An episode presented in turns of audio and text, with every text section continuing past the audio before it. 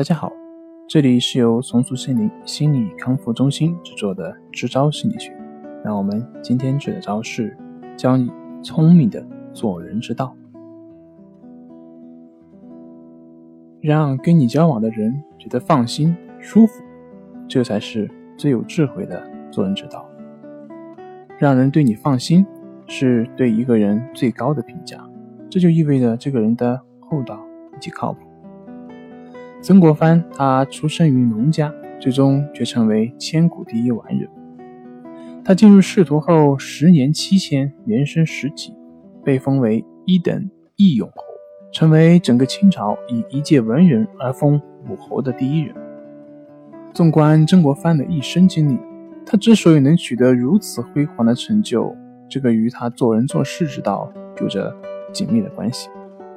其中最核心的一点就是让对方觉得舒服、放心。这说起来很简单，但是做起来却并不容易。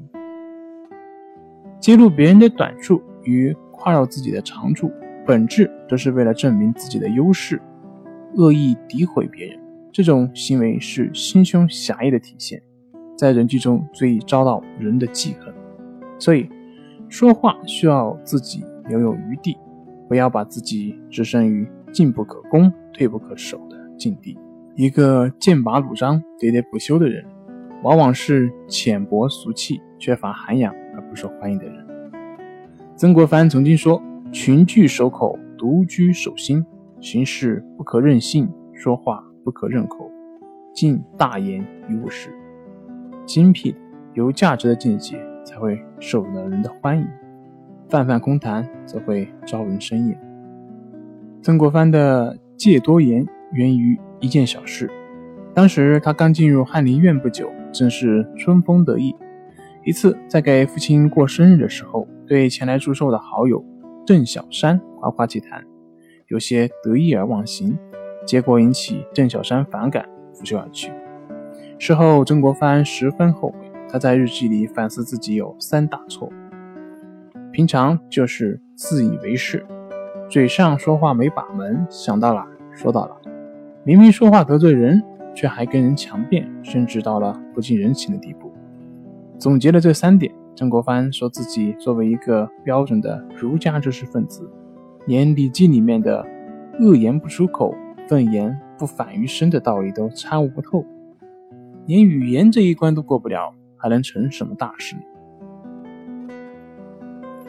因为这样一来可能会给自己招致灾祸，二来也会失去别人对自己的信任和尊重。那这样的话，谁还会放心的任用你？所以，喜欢逞一时口舌之快的人，最终都难成大事。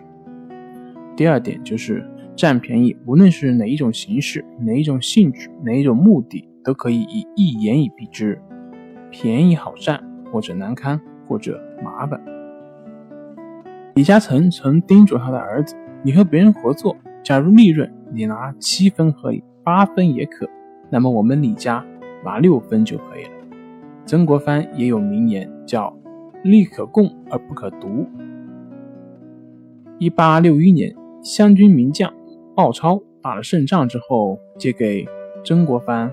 贺寿之机，送来了十六大包战利品，其中许多都是珍贵的珠宝、古玩之类的。曾国藩说：“你打开，我都看一看。”细看一遍之后，他取出一顶绣花小帽，他说：“我喜欢这个帽，其他的你都带回去。”鲍超素来刚毅勇猛，此时眼圈却红了。